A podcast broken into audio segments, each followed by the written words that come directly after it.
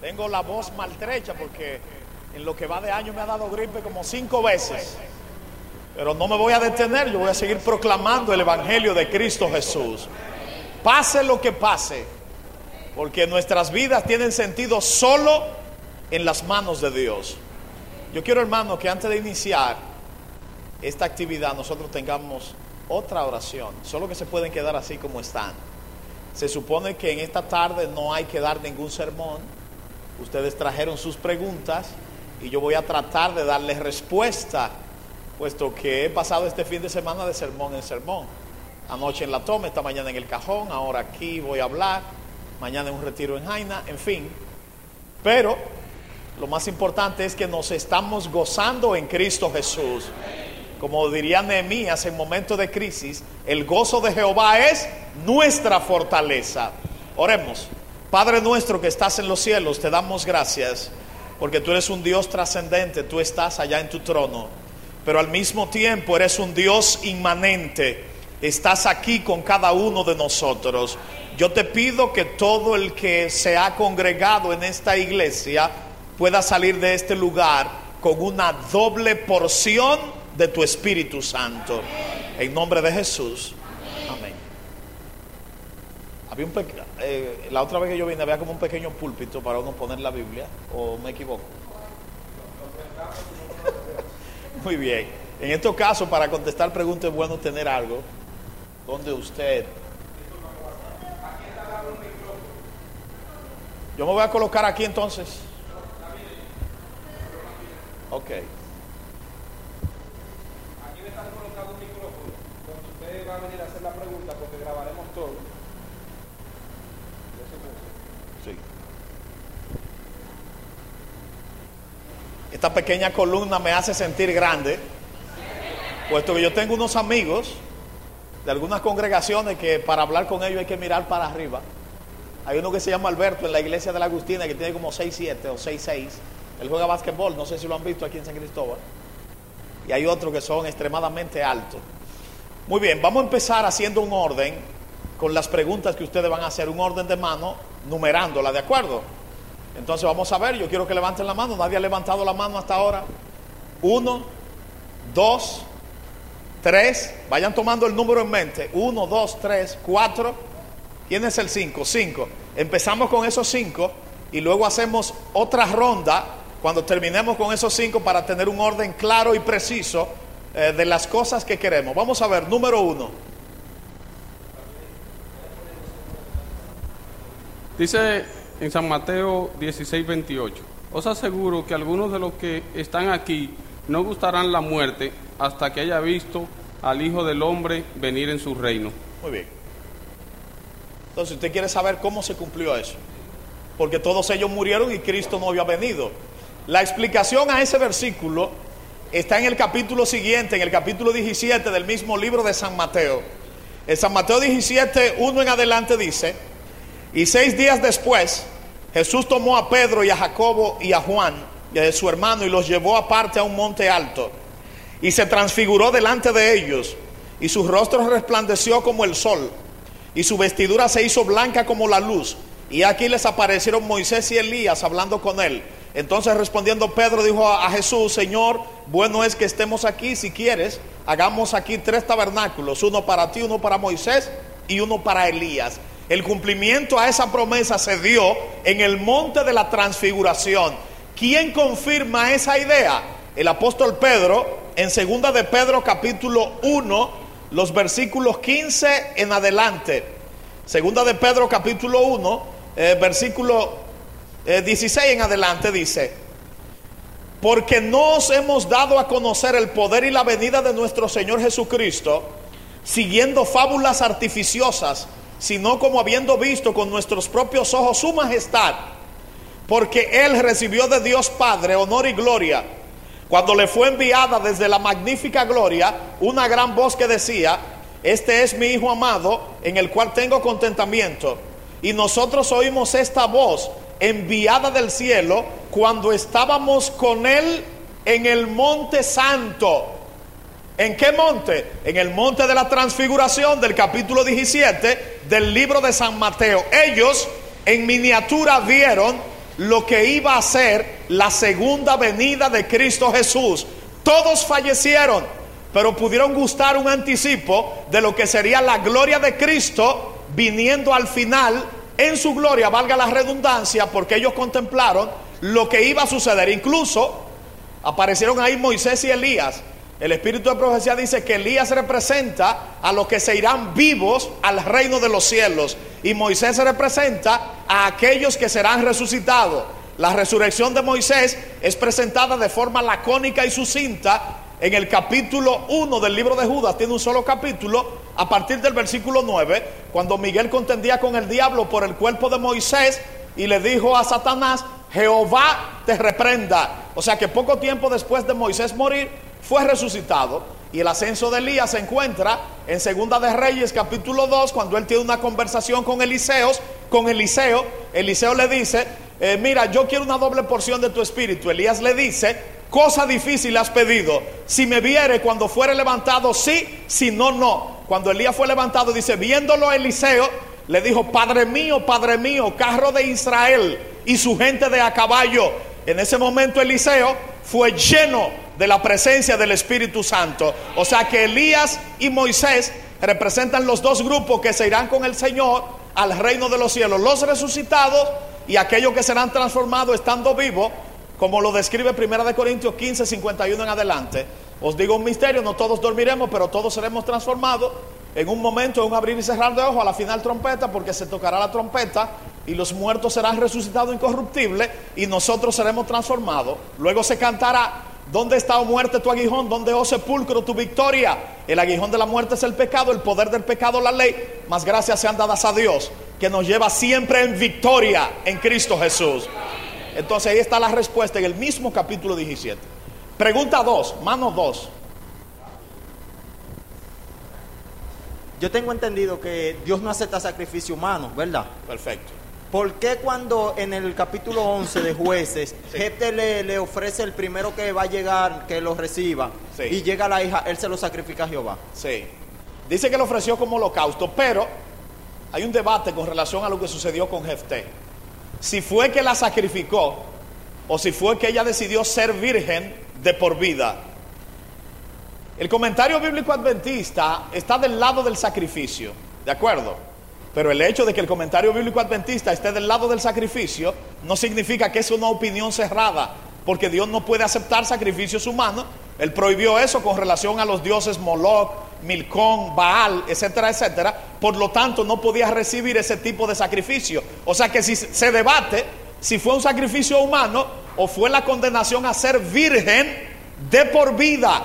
Por lo tanto, no se puede tomar ese texto para sustentar a ciegas el hecho de que Dios aceptó eso como un sacrificio. En mi caso, yo me inclino por la idea de que fue que esa joven fue colocada en reclusión de por vida para el servicio de Jehová, porque en ningún momento dice que Jefté utilizó ningún tipo de cuchillo para asesinarla, ni se habla del procedimiento de la muerte. Sí se dice que fue ofrecida como un holocausto, pero el ofrecimiento en holocausto puede tener dos vertientes, la muerte del sacrificio o el ofrecimiento simbólico de ese sacrificio. En este caso, yo creo que fue un sacrificio simbólico, no literal, porque ella no aparece muerta, aunque dice que las jóvenes de Israel iban a endechar de año en año a la hija de Jefté. Eso no significa que necesariamente tenía que estar muerta, sino endechándola por el hecho de que nunca se había casado y una mujer quedarse viuda era una desgracia en todo Israel porque entonces no tenía heredad, porque la heredad se le daba al hijo mayor que ella tenía, o se le daba una doble porción y eso servía para que fuese sustentada toda esa familia. Por eso en el capítulo 1 del libro de Santiago dice que la religión pura y sin mácula es acordarse eh, de los huérfanos y de las viudas y guardarse sin mancha del mundo, porque las viudas estaban desprotegidas en Israel. Sus hijos eran su sustento y si no se casaban, ¿qué sucedía? No tenían sustento. ¿No se recuerdan cuando Cristo resucitó al hijo de la viuda de Naín que estaban cargando el féretro? Ella iba llorando a su hijo, pero el factor económico estaba en la mente. Entonces cuando Cristo lo resucitó, le dio vida económica y le dio vida emocional a esa mujer que lo había perdido todo con su único hijo. Por lo tanto, yo me inclino por la segunda referencia de que se mantuvo virgen de por vida. Si usted cree que la ofreció en holocausto, no tiene problema porque el texto es ambiguo en el caso del capítulo 11 del libro de jueces. Bien, la mía es fácil. En Hechos, Hechos 16, 30 y 31 dice, y sacándolo les dijo, señores, ¿qué debo hacer para ser salvo? Ellos dijeron, cree en el Señor Jesucristo y serás salvo tú y tu casa. Ok. Mi duda es respecto a este versículo, dice, ¿qué tengo que hacer para ser salvo? Y dice, solamente cree. Creer. Los ah, pentecostales o de otras religiones nos Sí. atacan con este versículo. Nosotros sabemos que hay que creer y hay que guardar los mandamientos. Los mandamientos. ¿Verdad? Entonces, realmente, ¿qué hay que hacer? ¿Solamente esto? Solamente creer. La salvación no es por nada que usted haga, es por la persona a la que usted conoce. Por eso el capítulo 2 del libro de Efesios dice que la salvación no es por obra para que nadie se gloríe. O sea que nada de lo que usted haga lo puede salvar, solo lo puede salvar Cristo. ¿Quiere un ejemplo? El ladrón en la cruz, capítulo 23 del libro de San Lucas, ¿qué le dijo el ladrón a Cristo, uno de los ladrones, el que estaba a la derecha? Acuérdate de mí cuando vengas en tu reino. Jesús le dijo, de cierto te digo hoy que estarás conmigo en el paraíso. ¿Cuántos mandamientos guardó ese ladrón?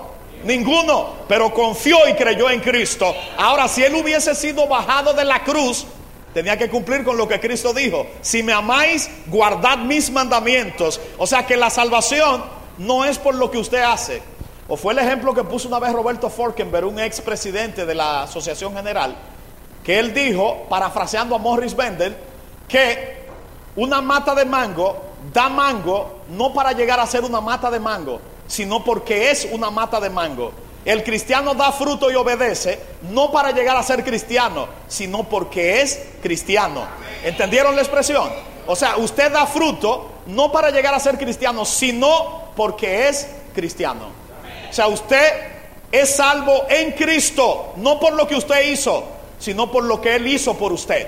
Esa es la base de la justificación por la fe.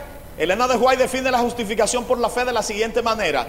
Es la obra de Dios que abate en el polvo la obra del hombre y hace por el hombre lo que éste no puede hacer por sí mismo. ¿Qué no podemos hacer por nosotros mismos? Salvarnos. Por eso tenemos un Salvador, un garante, un redentor, aquel que dio su vida por cada uno de nosotros. Muy bien. La mano número cuánto? Tres. Cuatro. Bien. Dice aquí está en, en 2 de Corintios 3, los versos del 11 hasta el, hasta el 16. Lo voy a leer un poco rápido. Ok. Porque si lo que perece tuvo gloria, mucho más glorioso será lo que permanece. Sí. Así que teniendo tal esperanza, usamos de mucha franqueza, y no como Moisés que ponía un velo sobre su rostro, para que los hijos de Israel lo fijaran, no fijaran la vista en el, en el fin de aquello que había de ser abolido.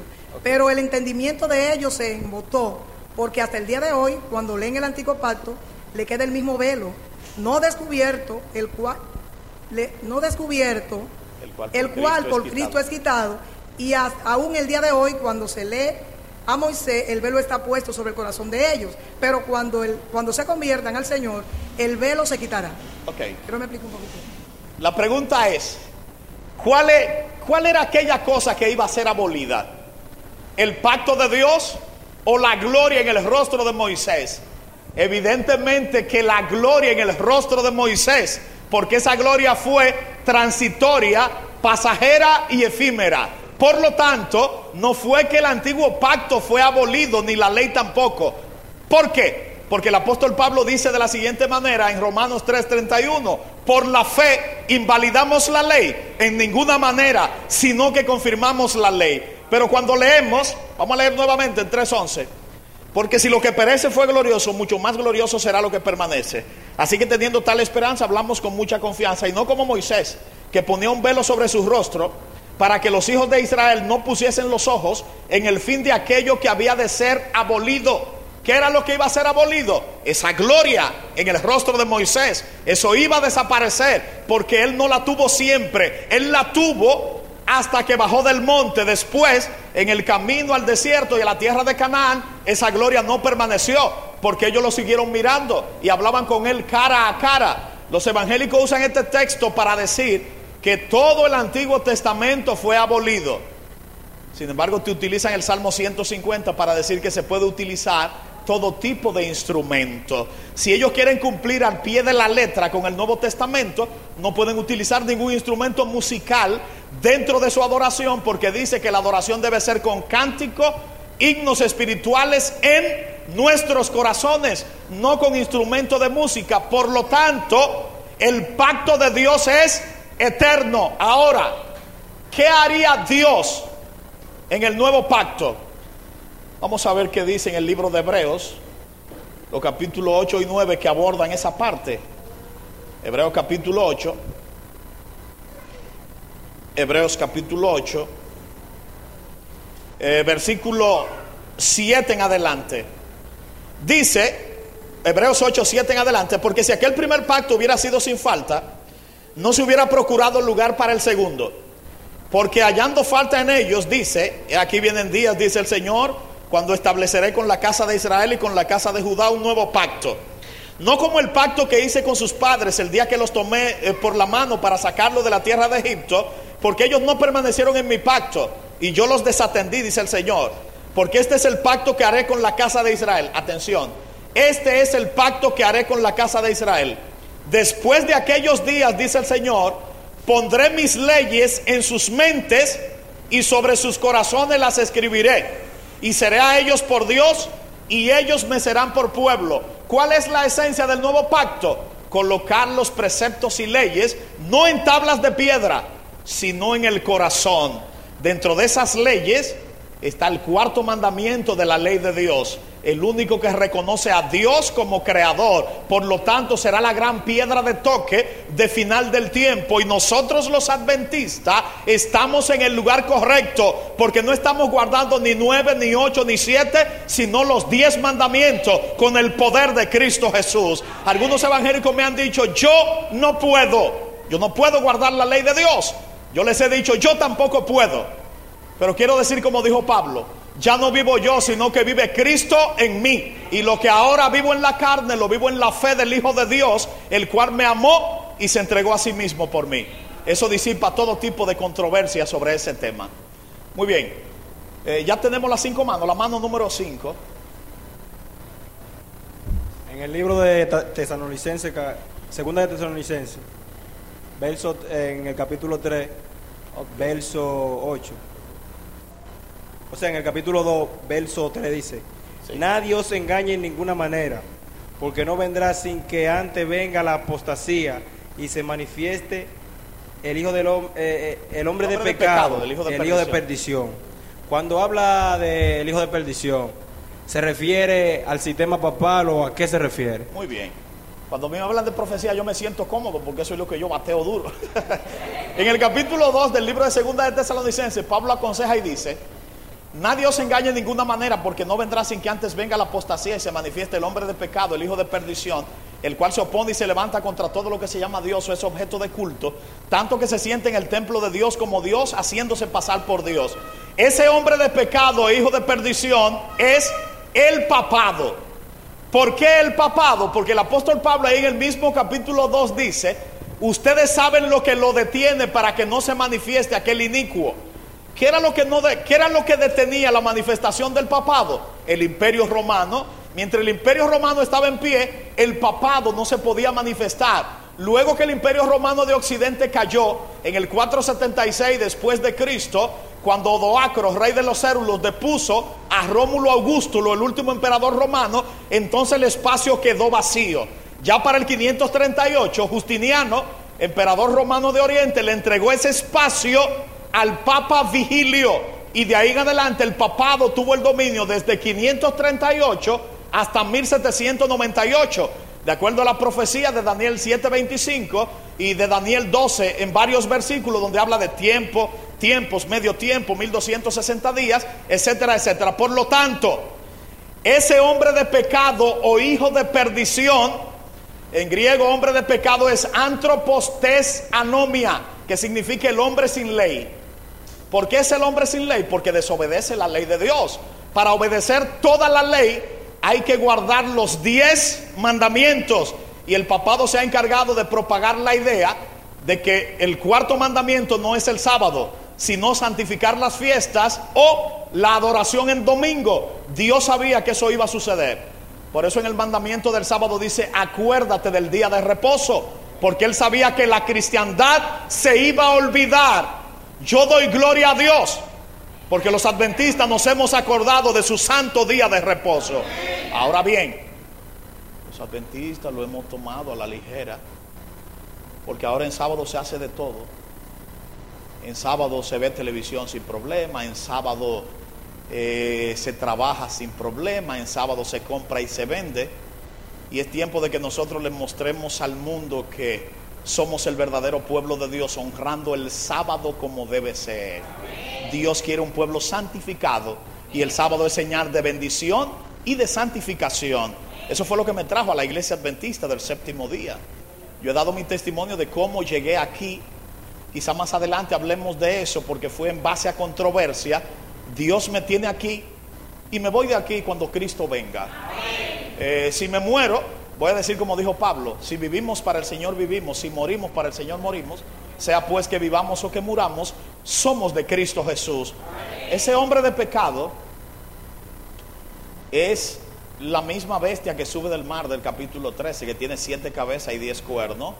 Esa bestia que sube del mar que tiene siete cabezas y diez cuernos es el otro yo de Satanás porque el dragón en el capítulo 12 también tiene siete cabezas y diez cuernos, solo que el dragón tiene las diademas en las cabezas y la primera bestia tiene las diademas en los cuernos. O sea que son un poco diferentes, pero tienen característica parecida. La morfología, la estructura del cuerpo es prácticamente el mismo y dice que el dragón le dio su poder y su trono y grande autoridad. Sin embargo, aunque esos poderes están en contra de nosotros, en una iglesia hoy me preguntaron, ¿y cómo nosotros vamos a enfrentar a todos esos poderes? Eh, de la tierra y de los aires y del maligno. Le dije, bueno, yo para enfrentar esos poderes pienso hacer nada. ¿Qué yo pienso hacer? Esconderme. Pero esconderme bajo las alas de Jehová de los ejércitos. Yo me refugio en Él y le digo al Señor, pelea tú por mí que yo no puedo. Y el Señor va a pelear por ti como peleó por el pueblo de Israel. Muy bien. Vamos a hacer otra ronda de cinco o seis manos. Vamos a ver. ¿Quiénes más tienen preguntas? Rabel. Eh, vamos a hacer una ronda entonces de 10 manos, de 8 manos. Uno, ¿verdad? Sí. Dos, tres, cuatro, cinco, seis, siete, ocho. ¿Ya ustedes tienen su número en la mente? Ok, vamos a empezar con el número uno.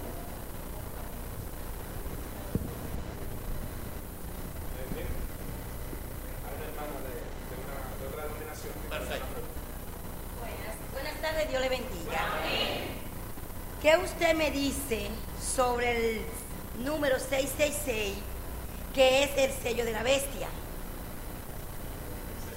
Sí, 666, capítulo 13, versículo 18 del libro de Apocalipsis. El número 666 dice que es el número de la bestia.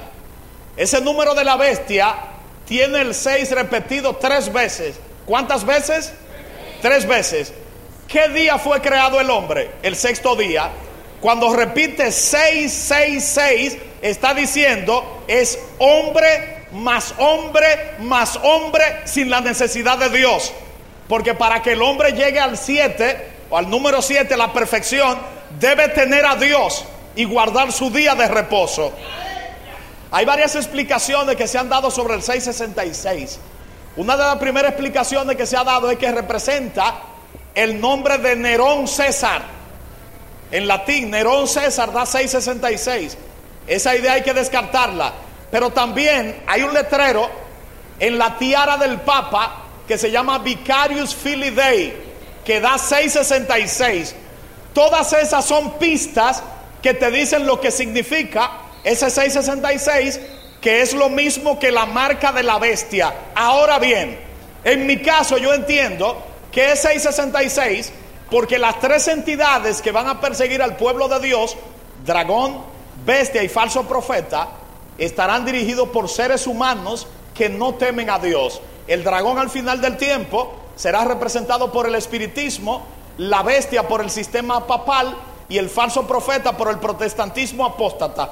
¿Quién los va a dirigir? Hombres incitados por Satanás, pero que no han tomado en cuenta a Dios. ¿Qué día fue creado el hombre? El sexto día. Te están diciendo, no queremos saber nada de Dios. Los siervos de Dios guardan el sábado, nosotros guardamos el domingo. Por lo tanto, no queremos nada con aquellos que se dan del nombre de Jehová de los ejércitos. Ahora, cuando el mundo esté guardando el falso día de reposo, el verdadero pueblo de Dios estará exaltando su ley con el cuarto mandamiento en el centro. No porque somos justificados por la ley, somos justificados por Cristo. Pero el que ama a Cristo guarda sus mandamientos. Por lo, tanto, el 666 tiene que ver con el hombre separado de Dios. Ese 666 no es el microchip, no es el código de barra, no es una computadora en Bruselas, no es eh, la tarjeta Solidaridad. Unos amigos me dijeron en Cambita, yo puedo tomar la tarjeta Solidaridad. Digo, si es para comer, tómela. Tampoco es la cédula, tampoco es la tarjeta de débito o de crédito, no es nada de eso. El 666 es sometimiento a dragón, bestia y falso profeta. Sin embargo, ellos se someten a dragón, eh, bestia y falso profeta. Nosotros nos sometemos a Padre, Hijo y Espíritu Santo. Tan sencillo como eso. ¿Qué quería decir?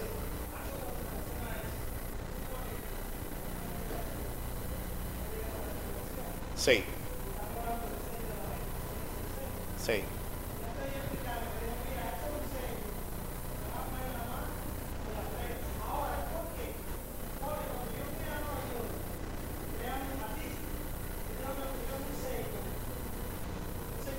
Sí.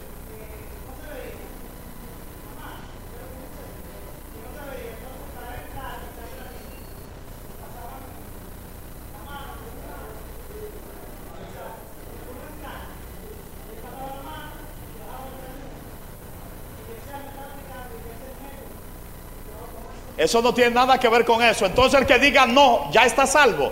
La salvación es un asunto del corazón y espiritual. Si fuese así, entonces solamente habría que decir yo no quiero y ya usted estuviese salvo. Implica más que eso. Implica sometimiento a Dios o sometimiento a la bestia. ¿Es en la mano derecha o en la frente? Porque la mano derecha es símbolo de trabajo y frente es símbolo de inteligencia. O sea que el grupo que se ha marcado con la marca de la bestia, valga la redundancia, lo hará o por convicción o por conveniencia. El que lo haga por convicción será engañado por los promotores de esas tres entidades. El que lo haga por conveniencia será marcado en la mano derecha porque va a trabajar por asuntos económicos. Dice, no, eh, yo no puedo ser adventista porque los adventistas guardan el sábado. Y entonces hay que trabajar en sábado y yo quiero trabajar en sábado y está prohibido trabajar en domingo. Entonces el pueblo de Dios dirá, es menester obedecer a Dios antes que a los hombres. Tan sencillo como eso. Muy bien, la siguiente pregunta, Rabel. Yo quiero saber, tengo varias preguntas. Primera pregunta es con respecto a los 144 mil del libro de Apocalipsis, porque nuestra iglesia tiene varias interpretaciones con respecto a los 144 mil y este grupo y la función que tiene en el final de los tiempos. La, se- la segunda pregunta que quiero hacerle es con respecto al sello de Dios, porque también hay interpretaciones diferentes con el sello de Dios. Y la tercera pregunta, un tema que está siendo muy tratado en este mismo instante, con el ordenamiento de la mujer al ministerio. La primera pregunta es sobre los 144 mil. Los 144 mil aparecen solo en dos citas, capítulo 7 de Apocalipsis y capítulo 14. ¿Cuáles son las posiciones que hay sobre los 144 mil? Hay un grupo que cree que es un grupo literal, o sea que son exactamente 144 mil. Hay otro grupo que cree que es un número simbólico, o sea que no son 144 mil, sino millones y millones de lo que van a ser salvos. Ahora, ¿qué yo pienso sobre los 144 mil? Primero, que es un número simbólico, porque se utiliza la cifra 12 por 12 por mil. El 12 en el Apocalipsis es el número del pacto. Por eso 12 apóstoles, 12 puertas de la Nueva Jerusalén, 24 ancianos, que es 2 por 12, etcétera, etcétera. O sea que es un número simbólico representando todo el pueblo de Dios. Pero el pueblo de Dios no solo de todos los tiempos, sino el pueblo de Dios que va a estar vivo cuando Cristo venga. Entonces, ¿qué diferencia hay entre los 144 mil y la gran multitud? ninguna es el mismo grupo. Óigase bien, ninguna es el mismo grupo. Alguien dice, Huáscar, pero ¿cómo así? Sí, lo que pasa es que en el capítulo 7 Juan escucha el número de los 144 mil.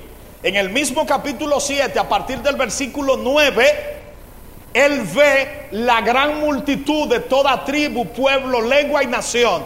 Lo primero es que esos 144 mil no son israelitas como piensan algunos católicos y evangélicos. Porque dicen, no, pero ahí están las 12 tribus de Israel. Sí, pero ahí falta la tribu de Dan y falta la tribu de Efraín. ¿Estamos de acuerdo? O sea que se da ese listado de tribu de manera simbólica porque no es Rubén el primogénito que encabeza las tribus. Quien encabeza las tribus es Judá. ¿Y de dónde vino Cristo? De la tribu de Judá, demostrando que esos son los seguidores del Cordero. En el capítulo 14 eso se amplía que dice que tienen el nombre de Dios y de Cristo en la frente. Estos siguen al Cordero por donde quiera que va. Estos no se contaminarán con mujeres. Son primicias para Dios y para el Cordero. En su boca no fue hallada mentira. Cantan un cántico nuevo delante de la presencia del Señor, etcétera, etcétera. Luego hay una descripción sin mencionarlo en el capítulo 15 donde dice que los que alcanzaron la victoria sobre la bestia y su imagen cantan un cántico nuevo delante de la presencia del Señor que dice, Grandes y maravillosas son tus obras, Señor Dios Todopoderoso. Justos y verdaderos son tus caminos, Rey de los santos. ¿Quién no temerá, oh Señor, y glorificará tu nombre? Porque solo tú eres santo, por lo cual todas las naciones vendrán y te adorarán. ¿Por qué yo creo que los 144 mil son todos los que van a estar vivos cuando Cristo venga? Porque fueron los que lograron la victoria sobre la bestia y su imagen. Y la bestia y su imagen es un fenómeno del fin del tiempo. Por lo tanto, los 144 mil son los millones y millones que van a estar vivos cuando Cristo venga. Hay una cita que se da de primeros escritos, donde a Elena de Juárez se le dice, vete, y si eres fiel, tendrá parte con los 144 mil. Elena de Juárez falleció en el año 1915, o sea que no puede tener parte con los 144 mil porque falleció. A ella se le dijo, tú tendrás parte, pero no se le dijo, tú serás parte de los 144 mil. Por lo tanto, ahí hay un problema de semántica de lo que puede significar esa oración o ese texto. Sin embargo, sin embargo, ella no puede ser, pero no importa. Los 144 mil van para el cielo, nosotros también. Los 144 mil siguen al Cordero por donde quiera que va. Nosotros también. Los 144 mil no se contaminaron con mujeres. Nosotros también. Los 144 mil fueron redimidos para Dios y para el Cordero. Nosotros también. Lo importante al final es estar salvo en Cristo Jesús. Un testigo de Jehová en un debate me dijo, Huáscar, solo los 144 mil serán sacerdotes para Dios. Yo le dije, yo creo que los 144 mil y la gran multitud es la misma cosa y la gran multitud también serán sacerdotes para Dios. Y él me dijo, ¿cómo? No lo dice el texto. Digo, no lo dice, pero la descripción física de la gran multitud te lo insinúa porque están vestidos de vestiduras blancas, estolas leucas en griego. La estolas leucas era la vestimenta que utilizaban los sacerdotes. Si hubiese sido vestidura blanca normal, en griego hubiese sido gimatia leucas. Y ellos están vestidos de estolas leucas, lo que demuestra, como dice 1 de Pedro 2.9, que nosotros somos real sacerdocio, nación santa, pueblo adquirido por Dios para que anunciemos las virtudes de aquel que nos llamó de las tinieblas a su luz admirable. Por lo tanto, los 144 mil y la gran multitud es el mismo grupo, son los creyentes que van a estar vivos cuando Cristo venga. La otra pregunta es, ¿qué es el sello de Dios? Hermano, el sello de Dios, el Espíritu de Profecía lo ha definido, dice que es un afianzamiento en la verdad tanto internamente, tanto intelectualmente como espiritualmente. Entonces, ¿qué papel juega el sábado? Porque la misma Elena de Juárez dice que el sábado es el sello de Dios. Lo que pasa es que el sábado es el sello de Dios de manera exterior. Lo que demuestra que usted estará sellado al final del tiempo es la observancia del cuarto mandamiento. Dice el conflicto de los siglos, en la página 698, si mal no recuerdo, que los impíos descubren demasiado tarde que el sábado es el sello del gran legislador. Ahora, ¿por qué el sábado es el sello? ¿Por qué es eso lo que tienen en la frente los 144 mil? No. El sábado es el sello de Dios porque le demuestra al mundo de forma exterior quienes están sellados para vida eterna. Pero el sello de Dios es un afianzamiento en la verdad, tanto espiritual como intelectual. No hay que buscarle otro camino. Alguien puede preguntar, Huáscar, ¿y el Espíritu Santo? El Espíritu Santo es el agente que sella. El único que puede sellar la verdad de Dios en el corazón es el Espíritu Santo. O sea que el sello de Dios es un afianzamiento ¿dónde? En la verdad. La otra pregunta es sobre la ordenación de las mujeres. Es un tema espinoso en la iglesia. En mi caso, yo no le veo tanto problema que se ordenen mujeres como pastora, porque hay mujeres que son profesoras de teología, hay mujeres que son evangelistas, hay mujeres que son ancianas, etcétera, etcétera. Pero el hecho de que yo no vea problema, tampoco me imagino a mi esposa Katy siendo pastora, de que ella siendo trasladada para Elías Piña y yo viviendo de que para Elías Piña donde ella vive, porque eso distorsionaría nuestro entorno. Supongamos un hombre que es ingeniero, vamos a suponer ingeniero industrial, ingeniero electromecánico, lo que fuere, y que vive con su esposa que es pastora adventista.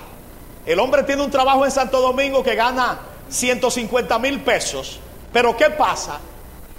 Que a la mujer la trasladaron para Valverde Mao. ¿La va a él a mandar para allá y se va él a quedar aquí? ¿O va a viajar el diario para Valverde Mao? O sea, eso se constituye en un problema.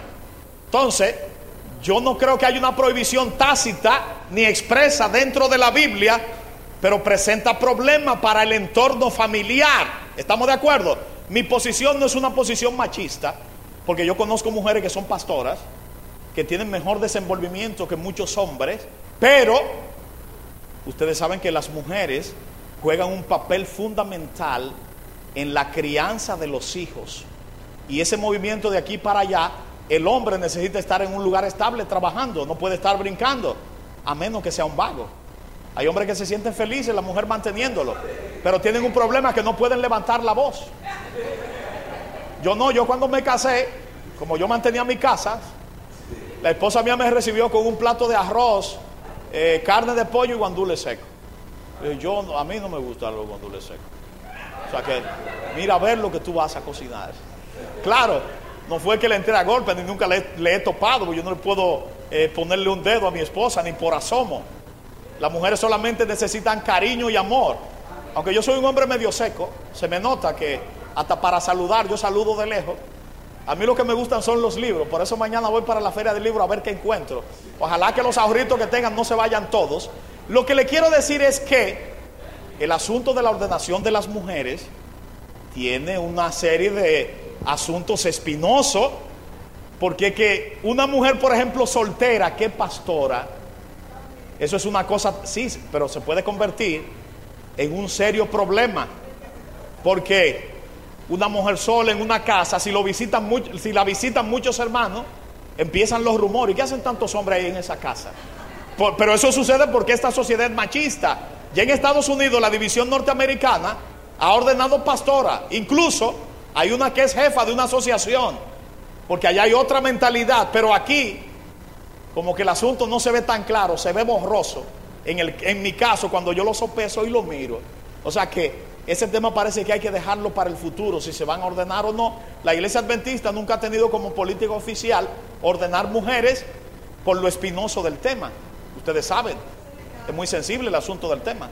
¿Alguien quería decir algo sobre el tema de la ordenación? Dígame.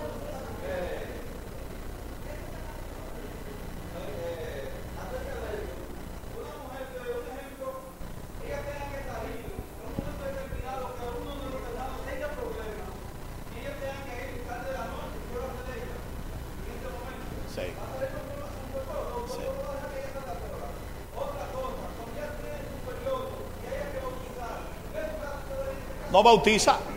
Porque se pueden utilizar varios métodos. Lo que pasa es que usted se ha imaginado que las mujeres solo pueden utilizar camelias. Hay otra cosa que se utiliza que no, no sale una gota de nada de por ahí. ¿De acuerdo? ¿Ustedes entienden lo que le estoy diciendo? Esa parte no tiene problema. Sí.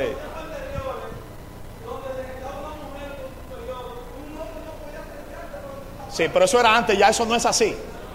A veces usted, la mujer con su periodo, Usted amanece abrazado con ella sin ningún problema. Claro, está, no se aconseja el asunto de la relación sexual por la contaminación que eso puede traer, pero Usted puede dormir abrazado con su esposa y darle su besito aunque tenga a San periodo, no hay ningún problema. Ok. Ravel.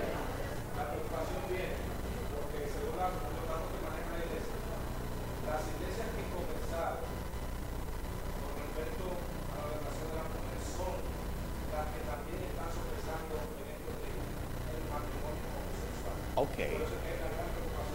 Ok.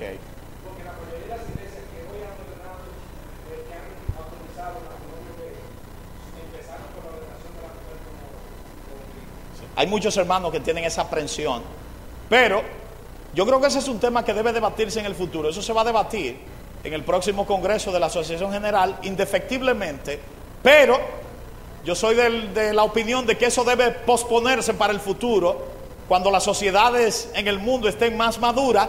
El hecho de que estén más maduras no significa que sean más liberales, porque a mí me gusta estar del lado del conservadurismo, estar del lado del texto, estar del lado de la Biblia, estar del lado de un así dice Jehová de los ejércitos. Vamos a ver la siguiente mano. Dígame.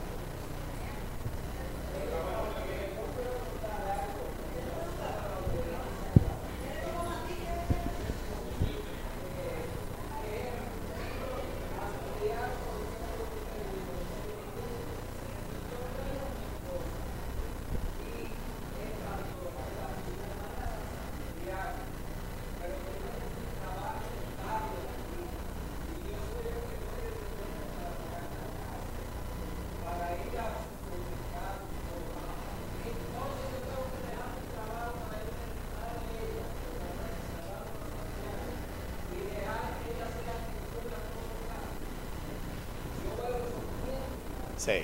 Bueno, no es tan fácil, por eso hemos dicho que es un problema espinoso. Las mujeres que están aquí, yo no sé cuántas de ustedes son, vamos a concluir con esta parte, yo no sé cuántas de ustedes son empleadas, o sea, que cobran un sueldo mensual, porque hay mujeres que son amas de casa y hay hombres que son crueles. Le dicen a las mujeres, cuando son amas de casa, cállate, porque tú no trabajas.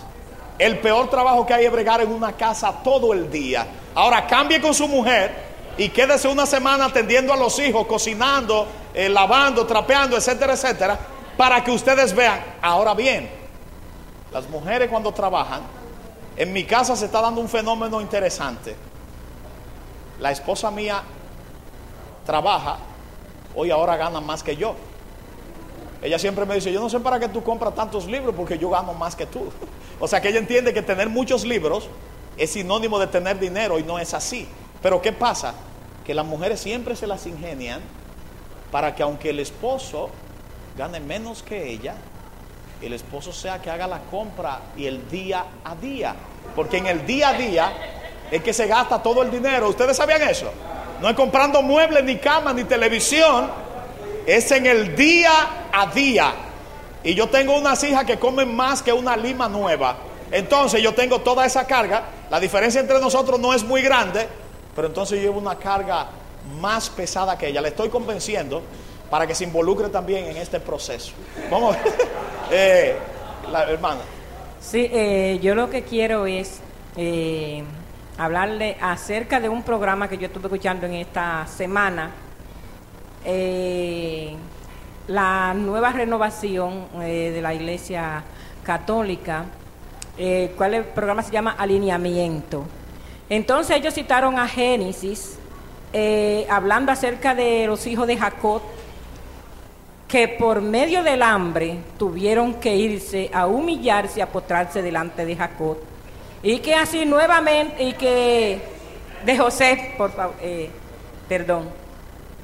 Y que en la iglesia protestante también de la misma manera tendrán que ir a alinearse. Es- eso fue lo que profetizó Elena de White en el conflicto de los siglos. Ella dijo que católicos y protestantes andarían mano a mano. Cuando ella lo escribió a finales del siglo XIX parecía algo descabellado. En mi caso, que yo estudié histo- historia en la universidad, cuando me hice adventista, yo me puse a analizar esa parte de Elena de White. Bueno, pero ella tendrá razón o no. Y yo siempre he sido un estudioso de la historia norteamericana de los Estados Unidos. Por eso tengo allá varios autores. Tengo a John A. Garrity, tengo a Alan Brinkley, tengo a Howard Thin, etcétera, etcétera. Un grupo de autores Entonces empe- empecé a analizar presidente por presidente, desde William McKinley, el primer presidente del siglo XX, Theodore Roosevelt, William Howard Taft, Calvin Coolidge, Warren Harding, Herbert Hoover, Franklin Delano Roosevelt, Harry Truman, Dwight David Eisenhower, eh, John F. Kennedy, Lyndon V. Johnson, Richard Nixon, Gerald Ford, Jimmy Carter. Ninguno de esos presidentes se atrevieron a mandar un embajador al Vaticano. No se atrevieron, porque el Congreso siempre se opuso. Cuando llegó Ronald Reagan a la presidencia de Estados Unidos en 1980, inició un diálogo con el Papa Juan Pablo II. Juan Pablo II es el Papa más carismático que ha tenido la Iglesia Católica que ojos humanos hayan visto. Él era actor allá en Polonia, Karol Wojtyla, era actor en Polonia, pero también era un erudito, comunicaba bien. Hay muchos eruditos que usted los escucha y usted dice, este hombre no sabe nada. Porque hay eruditos que no saben comunicar sus ideas. En Cambita hay uno que es profesor de la Universidad de Columbia, eh, llamado Roosevelt Montaz, y él dio una charla sencilla. Y un amigo me dijo, Huáscar, pero ese hombre no sabe casi. Digo, es profesor de Columbia y no sabe casi. Si no sabe casi, no hubiese sido profesor de esa universidad. ¿Qué es lo que le quiero decir? Que Juan Pablo II comunicaba bien, era erudito y sabía convencer. Entonces, él y Ronald Reagan se reunieron para acabar con el comunismo en la Europa Oriental. Estamos hablando de un país de raíz protestante, los Estados Unidos de Norteamérica, 1620, el Mayflower, huyendo de la persecución anglicana, llegando a la costa de Massachusetts, etcétera, etcétera. Que ellos estuvieron totalmente en contra de la imposición de la cristiandad o de la rel- religiosidad de la época, ahora se entiende con un poder que ha sido perseguidor a través de la historia como es el catolicismo. Ya para 1984, Estados Unidos, en la presidencia de Reagan, tenía un embajador en el Vaticano llamado William A. Wilson. O sea que hubo un entendimiento y se propusieron destruir el comunismo en la Europa Oriental. ¿Y qué sucedió para 1990-91? Ya el comunismo era historia. Se había derrumbado en la Unión Soviética, se había derrumbado en Polonia, se había derrumbado en la Alemania Oriental y se había derrumbado en todos los lugares donde el comunismo tenía sus tentáculos. Una unión entre Estados Unidos, la bestia que sube de la tierra con dos cuernos semejantes a los de un cordero, pero que habla como dragón. Elena de White dice que los dos cuernos como un cordero representan el protestantismo y el republicanismo. ¿Ustedes saben cuál fue el primer presidente de la historia? George Washington. Ese fue el, primer presidente de la historia. Antes de ahí no había presidente. O primer ministro, o rey, o monarca, o lo que fuera. Él fue el primer presidente. Esa invención de ser presidente de una república es una invención norteamericana. Investiguen esa parte en la historia y se darán cuenta. Cuando ellos dicen que son republicanos, significa que allá no se puede entronizar una monarquía, un grupo de reyes. No puede existir un Jorge III como existía en Inglaterra o un Carlos V como existía en Alemania en tiempo de Lutero. Por lo tanto, ellos están de acuerdo con la libertad plena. Pero para 1995, en medio de la presidencia de Bill Clinton, se levantó un documento en Estados Unidos llamado Catholic and Evangelicals Together, católicos y evangélicos juntos. ¿Qué significa eso? Bueno, que ellos tienen agendas comunes. Y a partir de esa fecha, el día 7 de mayo, se empezó a celebrar el Día de los Diez Mandamientos. Pero ese Día de los Diez Mandamientos celebra el cuarto mandamiento como el domingo. En, ese, en esa empresa se involucró toda la representación del protestantismo norteamericano que tiene fuerza. Se involucró un señor eh, llamado Paul Crouch, que ya falleció, que era el presidente de la cadena Trinity Broadcasting Network, la cadena de transmisión de la Trinidad. Se involucró Pat Robertson, el presidente de Christian Broadcasting Network, el hombre del Club 700. Eh, se involucró un personaje llamado T.D. Jakes, que es el negro que tiene mayor cobertura en predicación, puesto que tiene un ministerio que se llama The Potter's House, la casa del alfarero, y hace actividades donde se reúnen 60 mil, 70 mil y 80 mil personas entre blancos y negros y él predicando, demostrando que tienen una fuerza demoledora, pero todos están de acuerdo en que hay que guardar el domingo. Nosotros los adventistas entendemos que hay que guardar el sábado. Llegará un momento que la política será opresiva en contra de nosotros. Pero ¿qué vamos a hacer cuando se desate la persecución? Que yo dije ahorita, que yo pienso hacer nada, esconderme bajo las alas de Jehová de los ejércitos, dejar que Dios pelee por mí. Por lo tanto, hermanos, cuando los católicos dicen que así como los hijos de Jacob fueron donde su hermano José a humillarse, las iglesias protestantes tendrán que ir de- delante de ellos a humillarse, están cumpliendo con lo que dice el espíritu de profecía. Y nosotros damos gloria a Dios cuando eso suceda a plenitud, porque sabemos que nuestra redención está cerca. O sea que no temamos que Dios está con nosotros. Y la metodología de Dios es diferente a la humana. Hay guerra que Dios la ha ganado, el pueblo de Dios la ganó solo cantando. ¿Se recuerdan de Josafat en el capítulo 20 de Segunda de Crónica? Dios dijo, no coloquen soldado armado ahí delante, sino coloquen cantores y cantoras. Y ellos van a cantar y van a decir, porque Él es bueno, porque su misericordia es para siempre. Amonitas, moabitas y meunitas se mataron entre ellos y el pueblo de Dios logró la victoria. Así como Dios le dio la victoria a ellos, también nos la va a dar a nosotros, porque Jesucristo es el mismo hoy, ayer y por los siglos de los siglos. O sea que no tenemos nada que temer. La siguiente mano. Yo tengo dos preguntas. Eh, la primera, ¿sabes que hay gente por ahí que andan diciendo, andan hablando de el castigo eterno? En el libro de San Mateo 25, 46 dice, y estos irán al, casti- al castigo eterno y los justos a la vida eterna.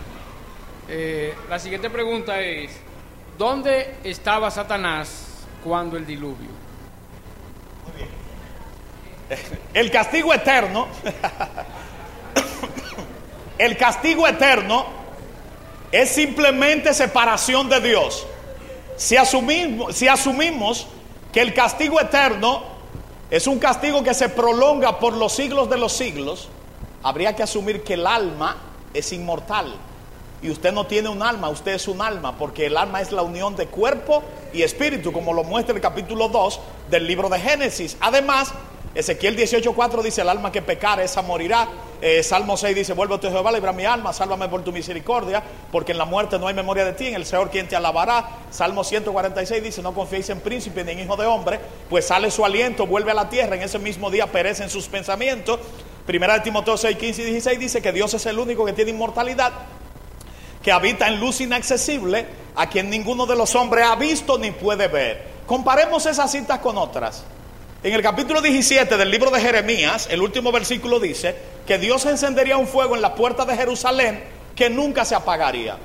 Yo pregunto, ¿está ese fuego todavía ardiendo en Jerusalén? No, ese fuego se, se apagó desde que Nabucodonosor destruyó el templo de Jerusalén en el 586 antes de Cristo. En el capítulo 7, en el versículo 7 del libro de Judas, que tiene un solo capítulo, dice que las ciudades de Sodoma y Gomorra fueron puestas como ejemplo, sufriendo el castigo del fuego eterno. Yo me pregunto, ¿están ardiendo todavía Sodoma y Gomorra? No, se volvieron ceniza, como dice el capítulo 2 del libro de Segunda de Pedro. Ahora bien, ¿de dónde surge la idea de que los seres humanos van a vivir para siempre en un infierno eterno? Surgió en el Edén, en el capítulo 3 del libro de Génesis, cuando Satanás le dijo a la mujer, no moriréis. Luego en Egipto se hizo popular esa idea, por eso momificaban a los faraones, porque tenían dos entidades, el Ba y el Ka, que era como una separación del el espíritu y el alma. Luego esas ideas fueron popularizadas en Grecia por Platón en un libro que escribió que se llamaba El Fedón y defendía la teoría de la inmortalidad del alma. Pero no hay nada en la Biblia que diga que el alma es inmortal. Dice todo lo contrario. El alma que pecare, esa morirá. Y aquellos que no tienen a Dios, dice Romanos 2.7, vida eterna a los que perseverando en bien hacer buscan gloria, honra e inmortalidad. Por lo tanto, para tener inmortalidad hay que estar unido a Dios, porque Dios es el único que tiene inmortalidad. Por lo tanto, olvídense de eso. Hay personas que han dicho, mi padre se murió y me salió. Y habló conmigo, no fue tu padre que te salió. Un pastor le presentaron esa idea y él dijo, ese espíritu maligno disfrazado del espíritu de tu padre no es el espíritu de tu padre. El día que tu padre murió, puedes ir al cementerio, al túmulo, debe haber solo polvo. Y en este tiempo hay manifestaciones demoníacas terribles atormentando a los seres humanos. Hay personas que no pegan un ojo de noche, un insomnio terrible y escuchando voces. Algunos dicen, no, que es locura, también es influencia de demonio. Alguien dice, Huáscar, pero ¿por qué a una persona los demonios lo levantan, lo tiran al suelo y otros están endemoniados y Satanás no lo levanta ni lo tira al suelo? Cuando una persona es débil física y emocionalmente, Satanás estrago, lo levanta, lo tira al suelo. Pero hay muchos creyentes de otra denominación ensacado que nunca han tirado un grito, nunca se han arrastrado por el suelo y están llenos de demonios. Los fariseos estaban llenos de demonios y no brincaban ni saltaban. Sin embargo, las pobres almas que estaban por allá por la calle brincaban y saltaban, pero a la orden de Cristo tenían que salir de los cuerpos de la víctima, porque ahí estaba Dios encarnado. Y ese Dios encarnado está con nosotros a través de su Espíritu Santo. Satanás va a propagar. Hay tres cosas que Satanás va a propagar a través de catolicismo, espiritismo y protestantismo apóstata. La teoría de la inmortalidad del alma, la adoración en domingo y el falso don de lenguas. Prepárense que ese bombardeo va a ser cada vez más constante en internet. Está saliendo un asunto de que en China apareció la puerta del infierno. Hubo en unos años de que, que fue en Rusia, pero es que el infierno actualmente no existe. Porque si cuando usted se muere va para el cielo, o va al cielo o va al infierno, ¿qué necesidad tiene Cristo de venir? Ninguna. Si usted se va para uno de esos lugares, ya Cristo no tiene que venir. La recompensa es cuando Cristo venga en las nubes de los cielos. Por lo tanto, usted no tiene un alma, usted es un alma y será destruido, el que se separa de Dios, eternamente y para siempre, como dice el Salmo 37. Los enemigos de Jehová se disiparán como la grasa de los carneros, como dice Malaquía 4. De los enemigos de Jehová no quedará ni raíz ni rama.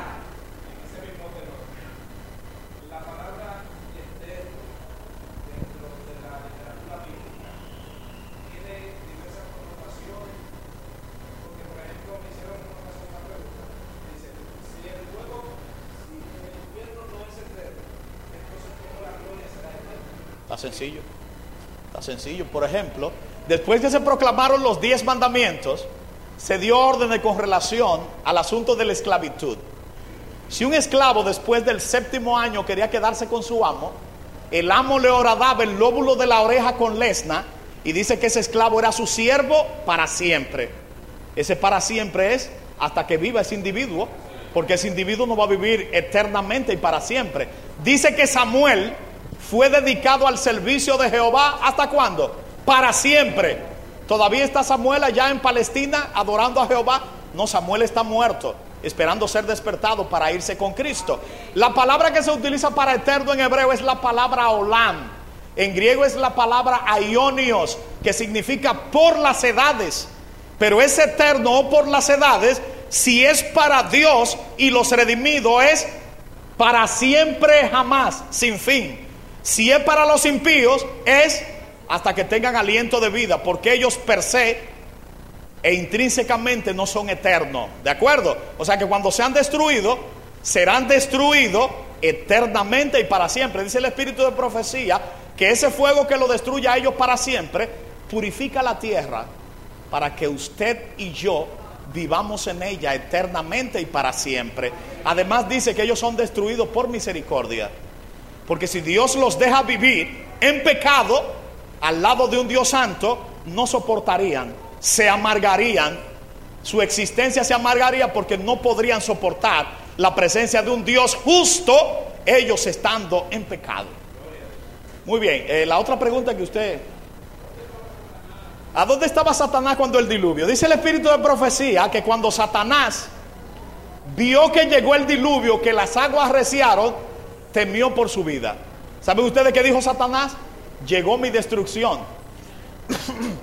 Porque durante el diluvio dice que las furias de los elementos parecían que iban a acabar con toda la creación. Hubo padres que antes de que el diluvio arreciara, colocaron a sus hijos sobre, sobre lomos de bestias salvajes. para que esas bestias salvajes fueran a la cúspide de los montes y así se salvaran del agua. Pero ¿qué pasa? Que eso no sucedió porque el agua lo cubrió todo. Ahora mucha gente se pregunta si ese diluvio es universal o si fue un desastre local solo allá en el Medio Oriente.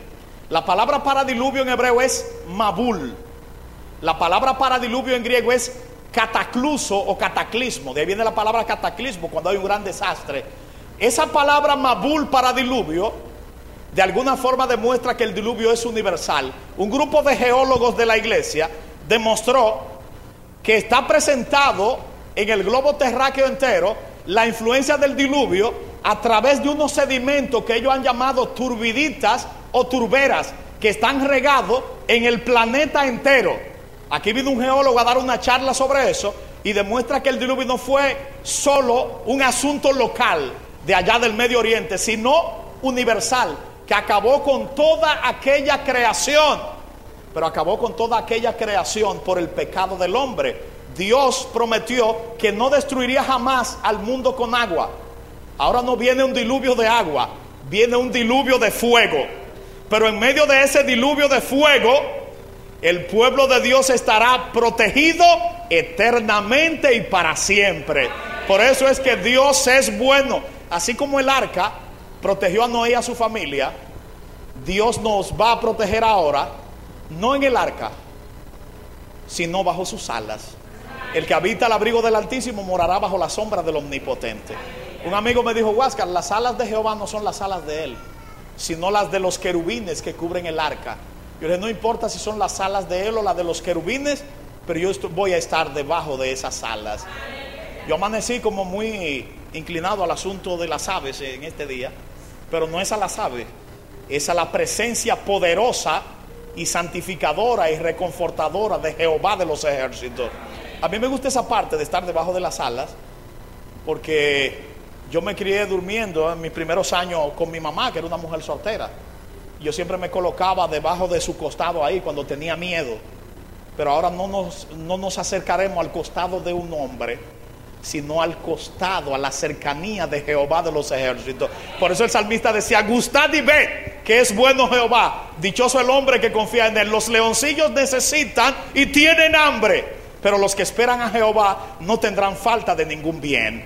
Ese tipo de cita, cuando yo la leo, yo quiero brincar y saltar, pero ya yo no soy evangélico, yo soy adventista del séptimo día. Tengo que recordármelo cada día, porque yo soy muy emocional. ¿Ustedes lo sabían?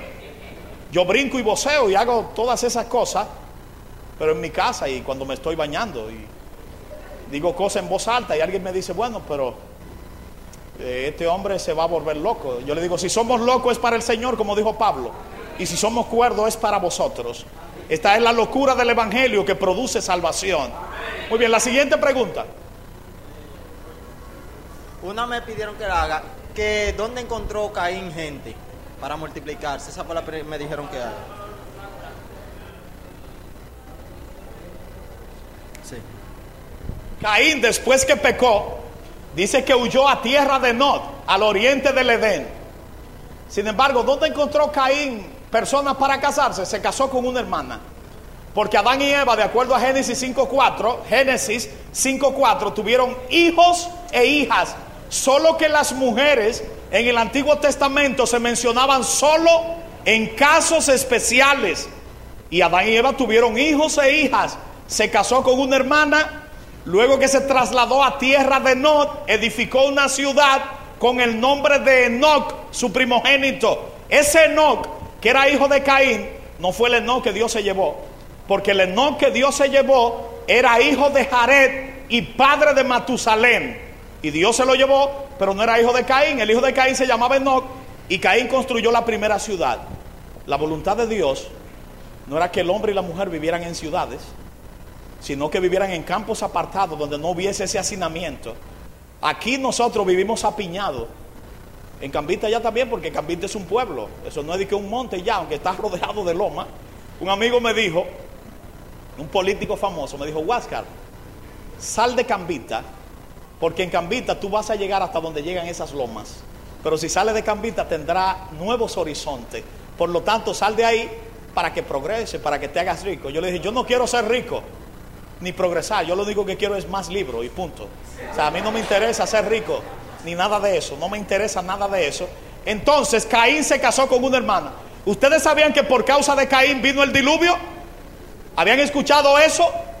¿Por qué por causa de Caín vino el diluvio? Porque los hijos de Dios, que eran los descendientes de Set, se acercaron a las hijas de los hombres. Y por medio de esa unión Dios dijo, si esto sigue, el mundo entero quedará contaminado. Entonces se propuso traer el diluvio y solo se salvaron ocho personas. Si las mujeres de ahora tienen la sabiduría que tienen, porque hay mujeres que te seducen de cualquier forma, pero el creyente tiene que mantenerse firme y mirar solo a Jehová de los ejércitos. Hay unas mujeres que tienen un deseo especial de conquistar a los hombres casados. A las mujeres que están aquí que sepan eso. Hay mujeres que le gustan los hombres casados, no solteros. Pero el hombre casado que teme a Dios es fiel a su esposa. Y nosotros los hombres, llega un tiempo que vemos a todas las mujeres buenas mozas, menos a la esposa. Ahora bien, si esa mujer se va, hubo un amigo mío que me dijo, a mí no me importa que mi mujer se vaya. Eso fue allá en Cambita. Un amigo mío que es un lector de obras literarias. y la mujer se le fue. Oiga, qué cosa, la mujer se le fue. A los cinco días iba a mi casa. Huáscar, esto no es fácil. Y estaba sudando solo. Él creía que era fuerte cuando la mujer estaba ahí. Cuando ella se fue, que se encontró con las cuatro paredes, sola, el hombre empezó a amargarse y a deprimirse. Porque uno no sabe lo que tiene hasta que no se examina, dice un refrán. Pero hasta que usted no pierda a su esposa, por ejemplo, yo a veces tengo mi discusión con mi esposa, como la tienen todos los esposos. Pero cuando ella se va, que no está ahí, yo siento que la casa es un cementerio. Porque a tu esposa tú le dices, pásame un. Cuando yo venía para acá, digo, pásame un chin de jugo del que hay en la nevera. O me acuesto un rato con ella. No a nada, ¿eh? Ya somos una pareja de muchos años. Pero ahí empezamos. Ahí nos abrazamos, hablamos, compartimos. Ella siempre me viene a hablar de educación. Digo, no hable de eso ya, de, fin de semana. Eso en la semana habla de eso, pero ahora no. Vamos a hablar de algo de la Biblia o de algo que no tenga que ver con tiza ni borrador. No quiero que me hable de eso ahora. ¿eh? Vamos a hablar de otra cosa. Porque los maestros tienen una manía que siempre están hablando de educación, de clase, de lo que hay que dar, de la nueva planificación, de qué sé yo qué. Entonces eso te va a estresar también el fin de semana con eso mismo. Para que entonces usted empiece a tirar piedra. Por lo tanto, aquellos que tienen sus esposas tienen que valorarla no la pueden maltratar todos los días verbalmente, porque cuando esa mujer se va, usted se siente descorazonado.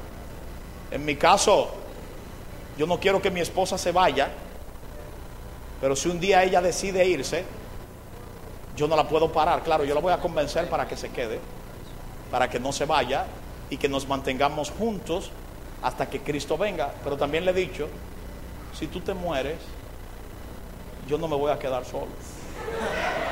Soy un hombre que yo trabajo el día entero. No puedo quedarme solo, porque entonces no puedo. Ahora, si yo me muero, cásate.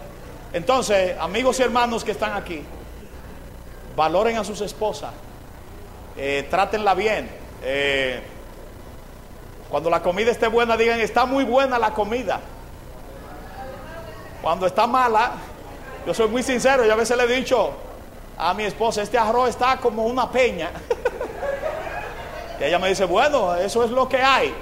Eso es lo que hay por ahora. Entonces, la vida matrimonial tiene sus encantos, pero también tiene cosas con las cuales uno no se ha enfrentado nunca, como ese asunto de que usted tiene que estar gastando dinero a toda hora, no importa que haga compra. ¿eh? hay que gastar dinero, porque usted hace la compra y después tiene que comprar compañía, tiene que comprarle antojitos a los niños, los niños se enferman, usted tiene un dinero guardado, este dinero es para una lacto, por ejemplo, y viene un hijo suyo y se enferma, aunque usted tenga seguro, los seguros de este país son malísimos todos. Luego que usted, ese muchacho se enferma, usted tiene que gastar un dinero, pero en usted también lo gastaron. O sea que no tenga ningún problema. Eh, gaste, porque el único ser humano que vive para sí en esta tierra es el ser, el único ser que vive para sí en esta tierra es el ser humano. El río vive para darle agua a usted.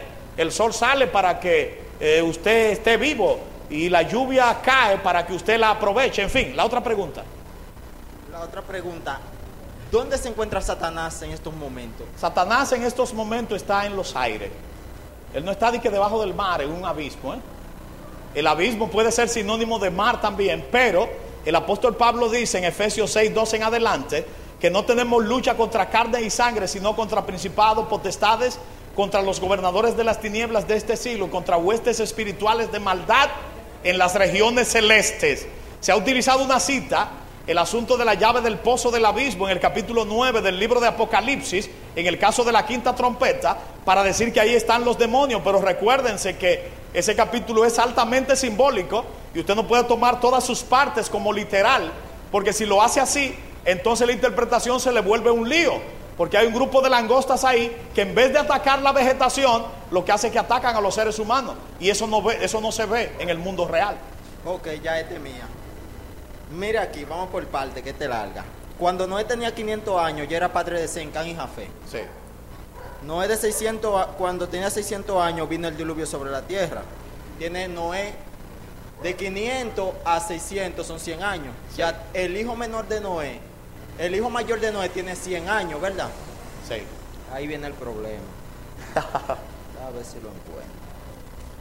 Está marcado. Mírelo aquí. Estos son los descendientes de Zen. Dos años después del, del diluvio, 200, 102 años. Dos años después del diluvio, Zen, cuando tenía 100 años, ya ahí empezó a torcerse la cosa. Sí. Dos años después del diluvio son 102 años. Y dice cuando Zen tenía 100 años.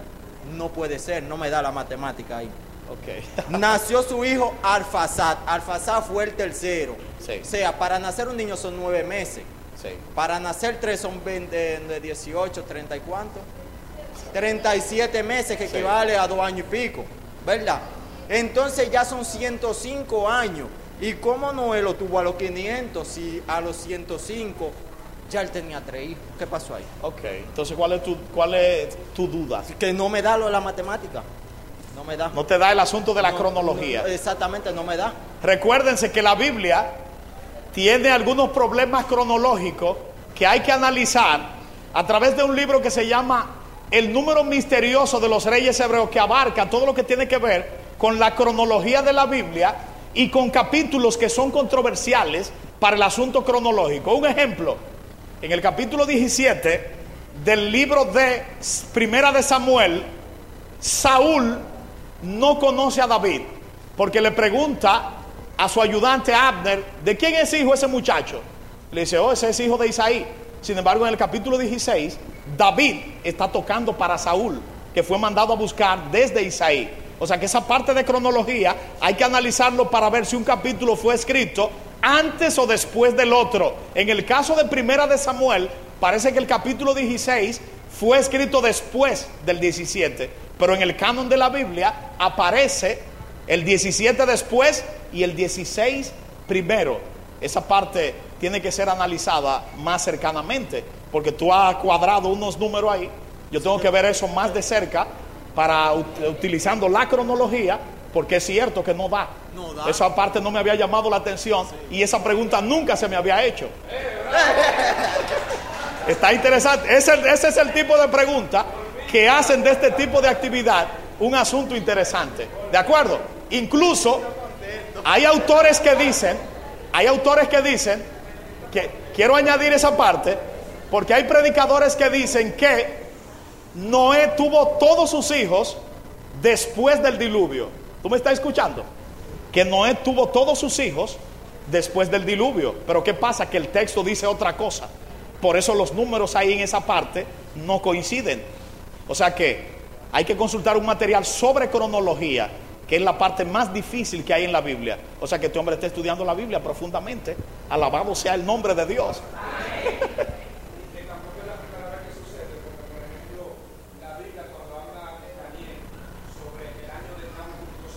Sí. Sí, Joacim. Sí.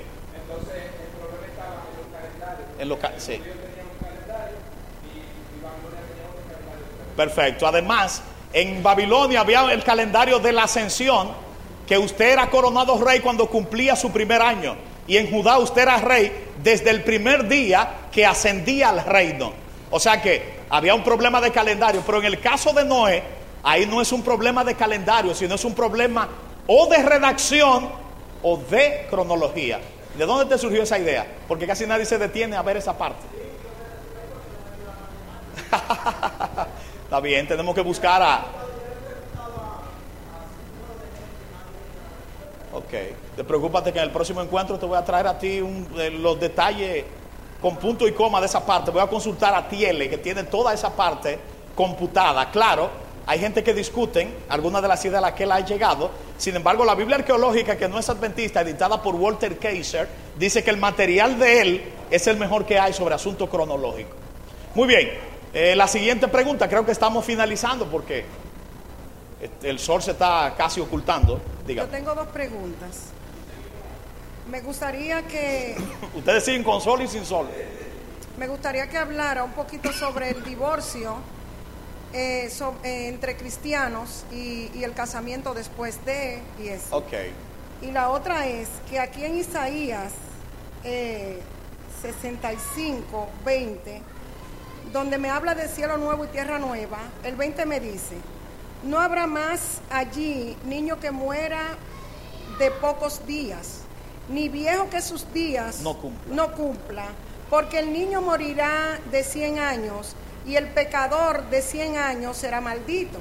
El 23 me dice, no trabajarán en vano, ni darán, ni darán a luz para maldición, porque son linaje de los benditos de Jehová y su descendencia con ellos. Muy bien. Entonces, eh, la primera pregunta que tiene que ver con, estaba todavía pensando en lo de Noé, el asunto del divorcio. Hay dos citas, hay dos citas donde Jesús trata el asunto del divorcio, que son San Mateo 5, 31 al 32. Vamos a ver qué dice allá, que solamente hay dos casos por los que usted se puede divorciar, que es por adulterio o por muerte. 5.31 en adelante dice, también fue dicho, cualquiera que repudiara a su esposa, eh, dele carta de divorcio. Pero yo os digo que cualquiera que repudiara a su esposa, salvo por causa de fornicación, hace que ella adultere. Y el que se casa con la divorciada, comete adulterio.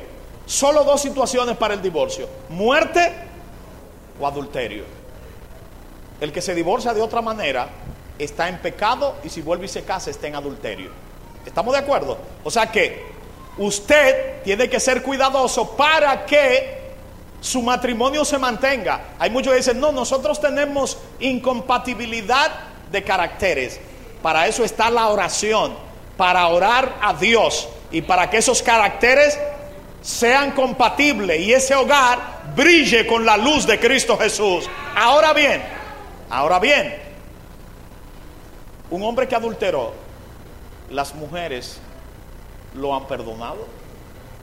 Una mujer que cometa adulterio, usted como esposo la puede perdonar.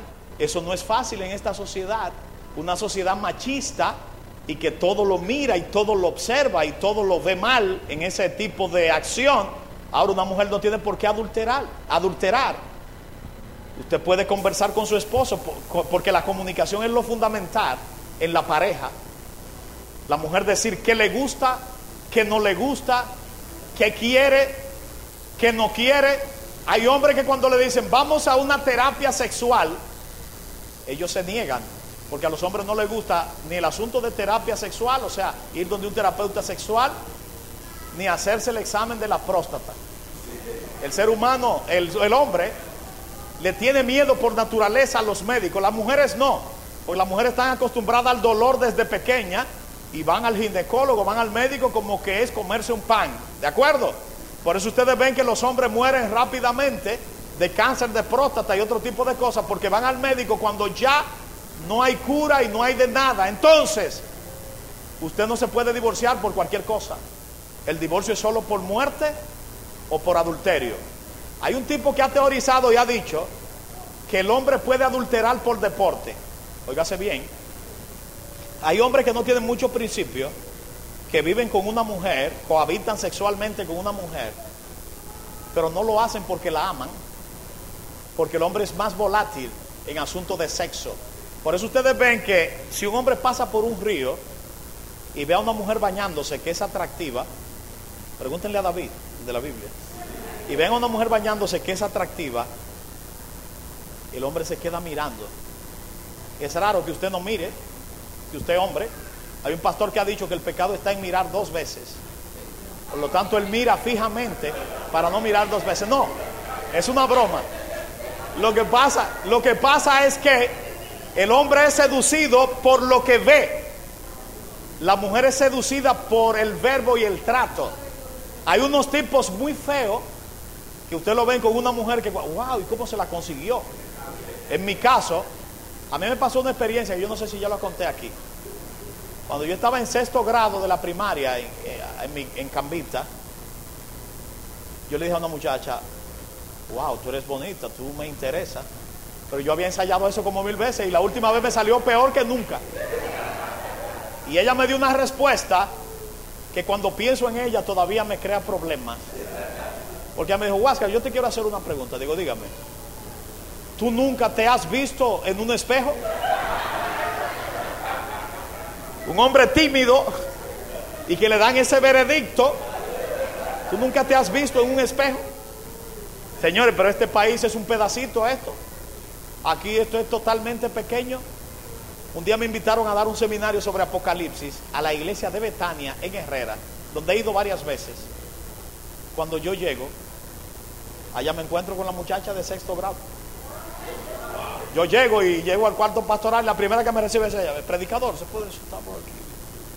Digo, por esta es la muchacha del curso de la vez. Estaba bonita todavía, pero ya un poco vieja, porque de eso hace muchos años. Entonces, yo le hice una pregunta. ¿Te acuerdas de mí? No, no me acuerdo, ¿no? Digo, wow, parece que mi fealdad le dio tan duro que ni se acuerda de mí. Y entonces yo empecé, a- mira, yo soy Huáscar, yo era muy buen estudiante ayer, muy bueno, que empecé a hablar de lo que yo hacía y cómo hablaba mucho y etcétera, etcétera. Oh, pero tú eres Huáscar, qué bueno. Sí, como claro que me recuerdo. Claro, yo no quería que ella me recuerde el incidente de la vez. Entonces ella me dijo, claro, yo me recuerdo, tú eras flaquito, en ese tiempo tú nada más era cabeza. Pero mira, has cambiado mucho. Ahora eres barriga y cabeza. Digo, pero esta tipa no se. Yo dije, pero esta tipa no se cura. Entonces, después del seminario, después del seminario, nos hicimos, nos hemos hecho grandes amigos y compartimos pasajes de la Biblia. Yo la tengo como amiga en Facebook, etcétera, etcétera. Y tenemos una relación muy respetuosa. Me dice, pero cuando tú vienes para acá, yo quiero que tú vengas. Y yo, porque el ser humano no olvida. Yo siempre me recuerdo de lo del espejo. Esa fue la que me dijo, tú no te has visto un espejo. Pero no la recuerdo con rencor. Entonces, ¿qué es lo que le quiero decir? Usted como, como hombre no se puede estar divorciando como usted cambia de camisa, de saco, de pantalón. Usted sabe que se casó y el creyente aquí en la iglesia adventista solamente tiene un turno al bate. ¿De acuerdo? Ese matrimonio es para que se mantenga eternamente y para siempre. Porque el matrimonio es la base de la sociedad y se convierte en la base de la iglesia. Cuando los matrimonios están desorganizados, desgajados, así mismo marcha la iglesia y la sociedad.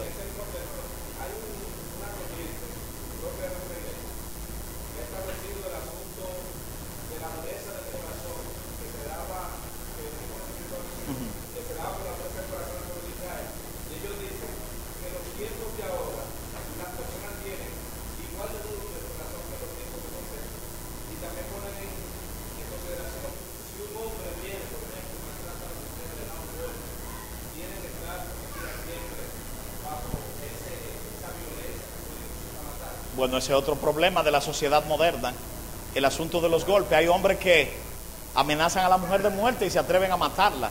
Con un hombre así yo como mujer no estoy. Hubo un amigo de nosotros que estaba casado, él anda conmigo a veces en las iglesias donde voy, y trazó una raya y le dijo a la mujer, tú no pasas de mañana viva. O sea que mañana yo te mato. Ella dijo, yo lo dejé, yo lo dejé de por vida, porque mi vida corría peligro con él. Claro, ellos no eran cristianos en ese momento, pero cuando tu vida corre peligro hay que hacer algo, tú tienes que retraerte, porque lo primero es estar vivo Porque si, ese hombre te mata, entonces hay hombres que son celosos en extremo. Hay un perfil psicológico de hombre que hay que estudiar. Hay hombres que cuando la mujer sale a una reunión, la esposa mía cuando era directora del colegio adventista, antes de estar en educación pública, cuando ella salía, ella me decía, guasa, pero yo paso el día entero y tú no me llamas. Digo, no, pero que yo no puedo estar así, con esa aprensión. Y yo sé que tú vienes bien, porque si tú estás mal, alguien me va a llamar de que tú estás interna en algún lugar. Pero hay hombres, amigos míos en Cambista, que la mujer estudia en la UAS y le van preguntando todo el camino, ¿por dónde viene? Parece que le preocupa que la mujer se vaya a alguno de los asuntos que hay cerca de por ahí. ¿Dónde viene? Vengo hasta de tal sitio. Había uno que le decía, pero tú has llegado demasiado tarde, porque tú a las 4 o las 5 y 45 venías por el 12 y son las 7 y ahora es que, es que tú llegas. Ustedes saben que a veces en el tránsito se dan imprevistos, se dan situaciones. Y hay hombres que cuando la mujer llegan, 15 minutos después de la hora que ellos imaginan que ella debe estar allá, empiezan a amenazar, a intimidar. Ese tipo de hombre hay que llevarlo a un psiquiatra, a un hombre que sepa de conducta mental o a un buen psicólogo para que estudie eso, puesto que a veces esos hombres ponen a la mujer en riesgo de muerte por sus inseguridades. ¿De acuerdo? O sea que la relación no es que usted compró a su mujer. La mujer suya no es un lapicero que usted tiene aquí. La mujer suya es un individuo que necesita espacio. También las mujeres necesitan sus amigas. Nosotros necesitamos tener amigos. Ellas pueden compartir con sus amigas sin que usted esté presente. Pueden compartir con usted en muchos momentos. Usted salir a comer con ellos, compartir con sus hijos y su mujer, etcétera, etcétera. Pero deben darse espacio. Porque cuando alguien va a hacer lo mal hecho, no importa que usted amenace, lo hace de cualquier forma. O sea que usted tiene que dejarle libertad, así como Dios ha permitido que uno sea libre. Solo que usted debe mostrarse galante, debe mostrarse como un buen hombre. En mi caso, yo no soy un hombre que halago demasiado, porque nunca he tenido esa virtud. Quizá lo que me dijo la muchacha del espejo me ha traumatizado. Sin embargo, yo con mi esposa, cuando estamos cerca, siempre la abrazo, siempre eh, bromeamos, etcétera, etcétera. A Mauri lo sabe, que ha ido muchas veces a mi casa. Ella a veces se queja de que yo soy un hombre seco. Pero, o sea, seco de verbo, porque de asunto de carne no soy tan seco. Dígame, hermano.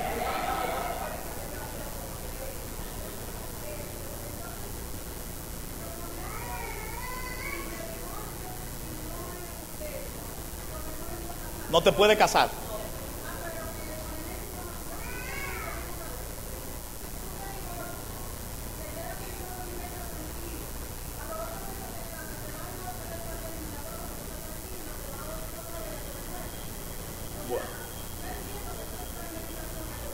Ok. Hay muchos que lo han hecho así.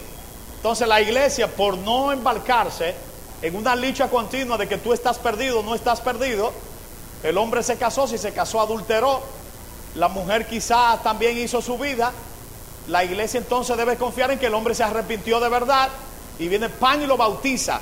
Pero solo Dios conoce los motivos. Por el hecho de que tú te bautices, no significa que ha purgado tus penas, porque tú debes entonces reconciliarte con la mujer que dejaste. ¿De acuerdo? Pero ahora hay un factor terrible, porque si ya te casaste con otra, tienes que mantenerte con la mujer que te casaste, porque ya tú rehiciste tu vida. O sea que nosotros no somos quienes para estar jugando, pero, para estar juzgando, pero es un tema muy espinoso la parte del matrimonio. El propósito de Dios es que los matrimonios se mantengan mientras las parejas viven. Ese es el propósito de Dios. Pero también se está dando otro fenómeno en la iglesia. ¿Cuántos son casados aquí? Hay parejas que están casadas y el esposo duerme en un cuarto o en una habitación y la esposa en otra habitación. Eso no puede ser entre cristianos. Usted como hombre, el hombre que siempre debe llevar la iniciativa, de madrugada, levántese y acuéstese al lado de su esposa. No, pero que ella va a pelear, que pelee. Usted le echa una llave. Dice, no, ya, estamos aquí. Hay muchos que por orgullo dicen, no, nosotros peleamos y yo no me le acerco. Pero están en el cuarto allá pensando y haciendo estómago de lo que pudiesen hacer y no pueden. O sea que, Quite ese orgullo y vaya y acuéstese porque le quiero decir algo. Aquí entre adultos, los niños, los niños cierren los oídos. Cuando usted en la noche, yo me preguntaba el otro día trabajando, digo, pero Dios mío, ¿por qué yo estoy tan contento hoy? Y empecé a analizar, yo siempre estoy investigando cosas. Yo me decía, yo no he cobrado, no me han- nadie me ha dado dinero, no he recibido eh, ningún récord, nada. Pero ¿y por qué yo estoy tan contento, Dios mío? Entonces, recordé que en la noche había pasado una noche muy buena con mi esposa. Porque cuando usted pasa, tiene una buena relación, los adultos entienden lo que es una buena relación, una relación amorosa, bien hecha, bien estructurada, bien analizada, bien pensada, bien tratada. Al día siguiente, usted se siente contento. Ustedes nos ven, ustedes pueden ver que hay mujeres que están solteras como que nunca están alegres. Claro, hay mujeres solteras que son alegres porque tienen a Dios. Pero aparte de Dios, aparte de Dios, yo quiero que esas mujeres se casen con un varón de Dios. Para que ese hombre la haga feliz de noche, de día y a cualquier hora. Porque el matrimonio se hizo para que la pareja lo disfruten. Para que la pareja, ¿qué cosa? Lo disfruten. Incluso hay un amigo mío que me anda buscando una cita que vive en España. Que él me dice que hay una cita del Espíritu de Profecía que yo no he visto. Que cuando los siervos de Dios que están casados tienen sexo, los ángeles en el cielo hacen fiesta y hasta bailan. Cuando yo me casé, yo hablé con él y le dije, de aquí en adelante los ángeles no dejarán de tener una fiesta. Y él me dijo, tú no te sanas, tú eres un loco. Yo le dije, no es que soy un loco, lo que pasa es que yo vine a disfrutar mi matrimonio. Pero quizás no he disfrutado tanto porque tengo cuatro niñas y no me dejan dormir a ninguna hora. A veces te llaman a cualquier hora. Yo quiero, a una se le antojó el otro día a las 3 de la mañana. Yo quiero beber agua. Y eso arruinó todo mi sueño de la noche porque desperté y no dormí jamás. Pero me siento feliz porque tengo una familia. Hay momentos de prueba, de dificultad, de disgusto, de problema. Pero el propósito de Dios es que en medio de la familia esté la presencia de Cristo y del Espíritu Santo. Hermanos, entendemos que debemos parar hasta aquí. Podemos volver en otra ocasión para seguir con la pregunta. Esa pregunta de Noé está pendiente. No piensen que eso se va a quedar ahí desde que yo llegue. Es cenando y leyendo y mirando. Tengo que consultar todas mis fuentes. ¿Cómo? Ah, Ok, la de Isaías. Esa promesa que se hizo en Isaías 65 fue una promesa condicional para Israel. Por eso se habla de muerte. Esa tierra nueva era cuando ellos se establecieran en la tierra prometida, en la tierra prometida no, en su propia tierra, luego del cautiverio babilónico. Una profecía de lo que iba a suceder. No se cumplió en ellos, pero ahora se cumple en nosotros sin ningún tipo de muerte. Porque cuando desciende la nueva Jerusalén dice, el capítulo 21 del libro de Apocalipsis, que allí no habrá más muerte, ni dolor, ni clamor, porque las primeras cosas pasaron.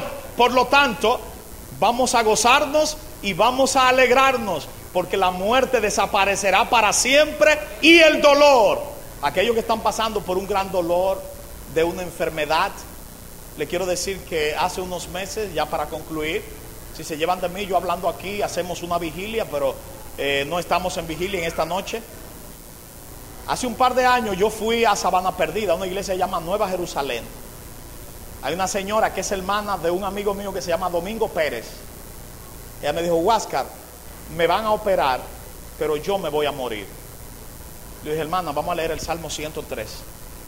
Bendice alma mía Jehová y bendiga todo mi ser su santo nombre.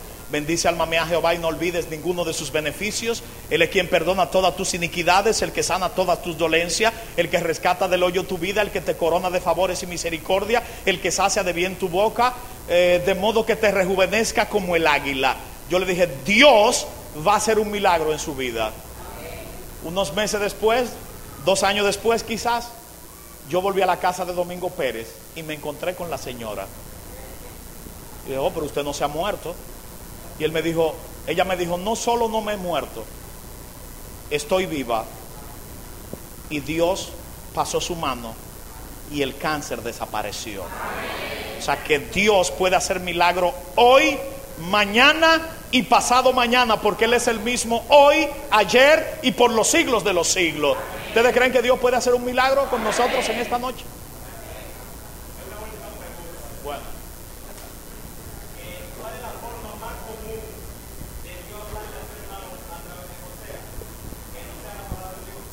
Ok. Dios le habla al ser humano desde diferentes medios. Él a veces te habla a través de una voz audible, le habló a muchos en el pasado. Hay unos creyentes que han abusado del asunto de la voz, porque ellos escuchan voces todos los días. Yo no creo mucho en eso, porque Dios te dejó la Biblia. Dios te dejó la Biblia para que tú escuches su voz, pero Dios a veces te habla a través de un evento, pero Dios no te, no te puede poner a prueba, porque hubo una amiga mía eh, con la que yo me quería casar, no es mi esposa, ¿eh? no voy a mencionar nombres porque en la iglesia adventista nos conocemos todos. Eh, si es de una comunidad de cambistas, ella dijo, yo estoy enamorada de dos personas. Entre esas dos estaba yo. O sea que no era como la muchacha dice que tenía que mirarme un espejo. O yo le caía bien a la muchacha. Y ella dijo, el primero de los dos que llegue en sábado aquí a la iglesia X de Cambita, ese es el hombre. Hermano, yo nunca llegué. Llegó el otro. Ese otro es amigo mío, somos buenos amigos. Y ella entendió que Dios le habló porque ese fue el que llegó. Más adelante se divorciaron y ella ahora me llama y me dice, el culpable de mi desgracia eres tú. Porque yo siempre me quise casar contigo. Yo le dije, no, tú no te querías casar conmigo. Tú te querías casar con el que llegara primero a tu iglesia ese sábado. Entonces ya es demasiado tarde, porque es verdad que yo estaba asfixiado de ti, pero ahora yo estoy asfixiado de mi esposa. Ella me dice, pues yo soy así a la clara.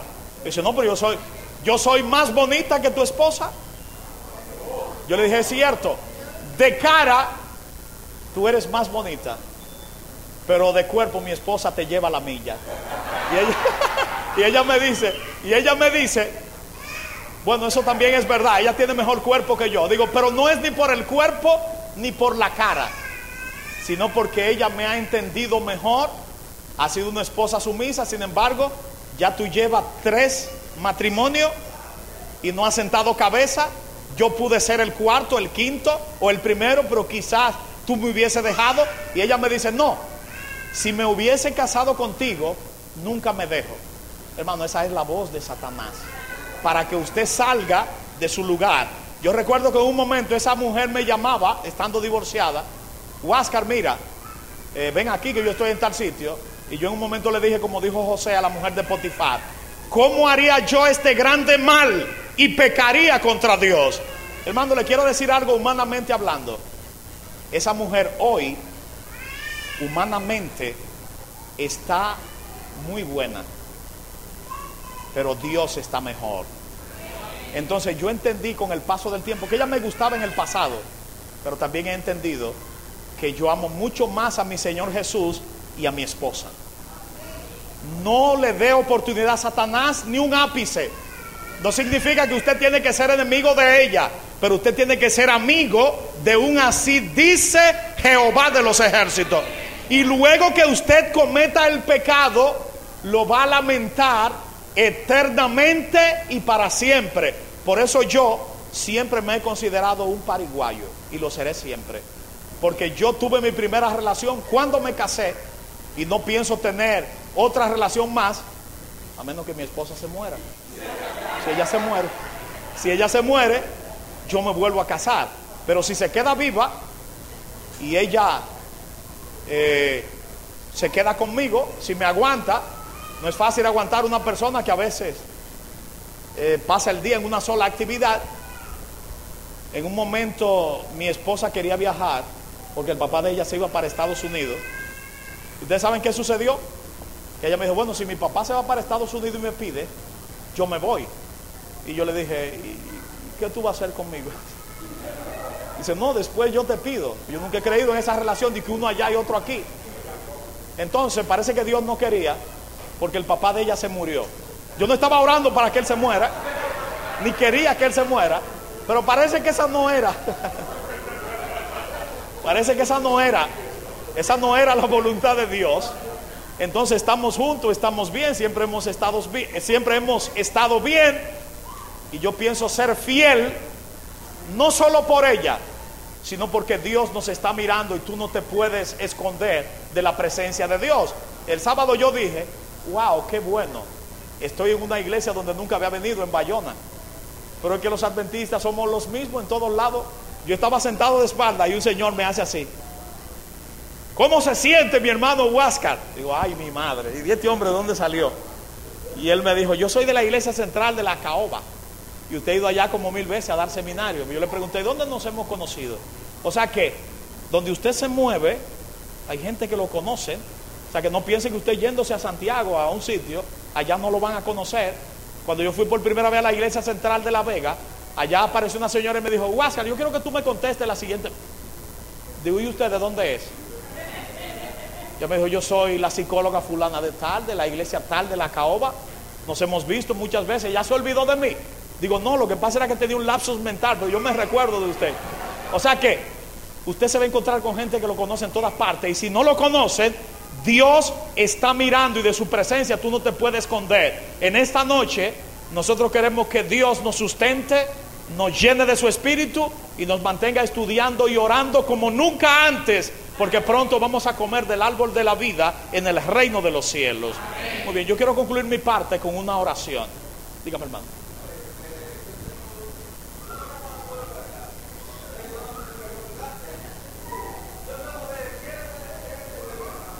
¿Qué? El leviatán. Muy bien, el leviatán es un personaje que se menciona, un animal que se menciona en el libro de Job y también se menciona en el Salmo 74 donde es un enemigo escatológico de Dios. En la tradición judía, el leviatán era un monstruo femenino que habitaba el mar con siete cabezas como la primera bestia del capítulo 13 del libro de Apocalipsis. Supuestamente el leviatán se enfrentaría con Jehová al final del tiempo, pero es solo parte de la mitología. El leviatán es comparado con el cocodrilo porque tiene características parecidas en el libro de Job. El compañero del leviatán es el behemoth el behemoth era una serpiente del desierto. Se cree que el capítulo 13 del libro de Apocalipsis está montado sobre la base de esa tradición. Una bestia del mar, que era el leviatán, y una bestia de la tierra o del desierto, que era el behemoth. El behemoth es comparado con el hipopótamo y el leviatán con el cocodrilo, pero son entidades de la mitología judía, no de una historia real. Por eso solo aparecen en los libros poéticos o donde se está hablando de poemas en la Biblia. Por lo tanto, esos enemigos del pueblo de Dios o de Dios serían destruidos por la mano de Jehová de los ejércitos. Además, el leviatán también se presentaba como un símbolo de Egipto, porque Egipto era comparado con el gran dragón que está en el mar, y el gran dragón que estaba en el mar era el propio leviatán que es comparado con el cocodrilo en el libro de Job por la característica física que tiene. Solo que hay una diferencia, porque el leviatán, según esos pasajes, eh, echa llama por la boca, pero eso es propio de la poesía, no es nada real, porque no hay ningún animal que puede echar llamas por la boca. ¿Qué usted quería decir? Bueno, la pregunta sigue. Sí.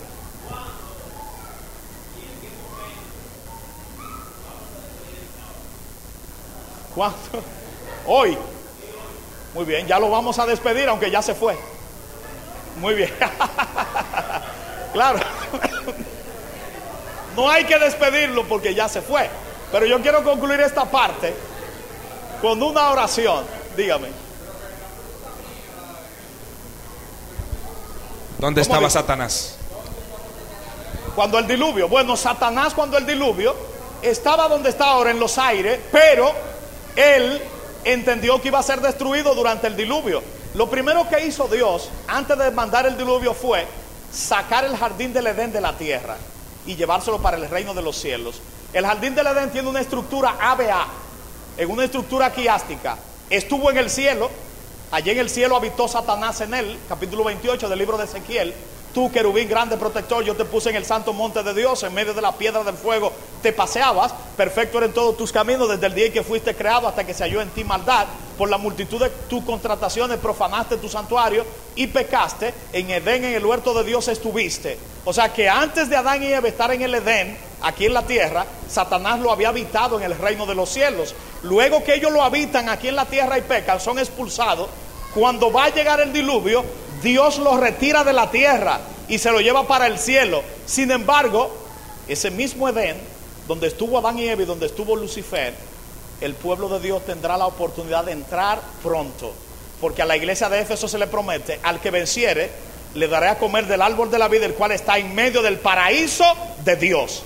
O sea que vamos para allá. Satanás estuvo en los aires porque no podía estar en medio del cataclismo y entendió, bueno, yo voy a perecer. O sea que la habitación de Satanás, después que fue expulsado del cielo, ha sido los aires.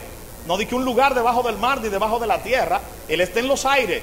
Eh, de ahí tiene su base. Ahí está su lugar de operación. Y ahí están los demonios. Con el propósito de tentar, de acusar y de destruir a todo el que se le acerque. Pero en Satanás y sus huestes se cumplirá lo que dice Apocalipsis 17, 14. Pelearán contra el Cordero y el Cordero los vencerá porque Él es Señor de señores y Rey de reyes. Y los que están con Él son llamados, elegidos y fieles. Amén. Antes de nuestro hermano Huáscar orar, ¿cuántos le agradecen de una manera especial e importante? Nos sentimos bien porque fuimos realmente nutridos. Señores, yo he aprendido cosas aquí hoy que ni por la mente me habían pasado. Y lo que también me gustó fue que ahora nosotros contribuiremos con Huáscar porque se va a aprender otra cosa más de la Biblia. ¿Ustedes sienten bien por eso?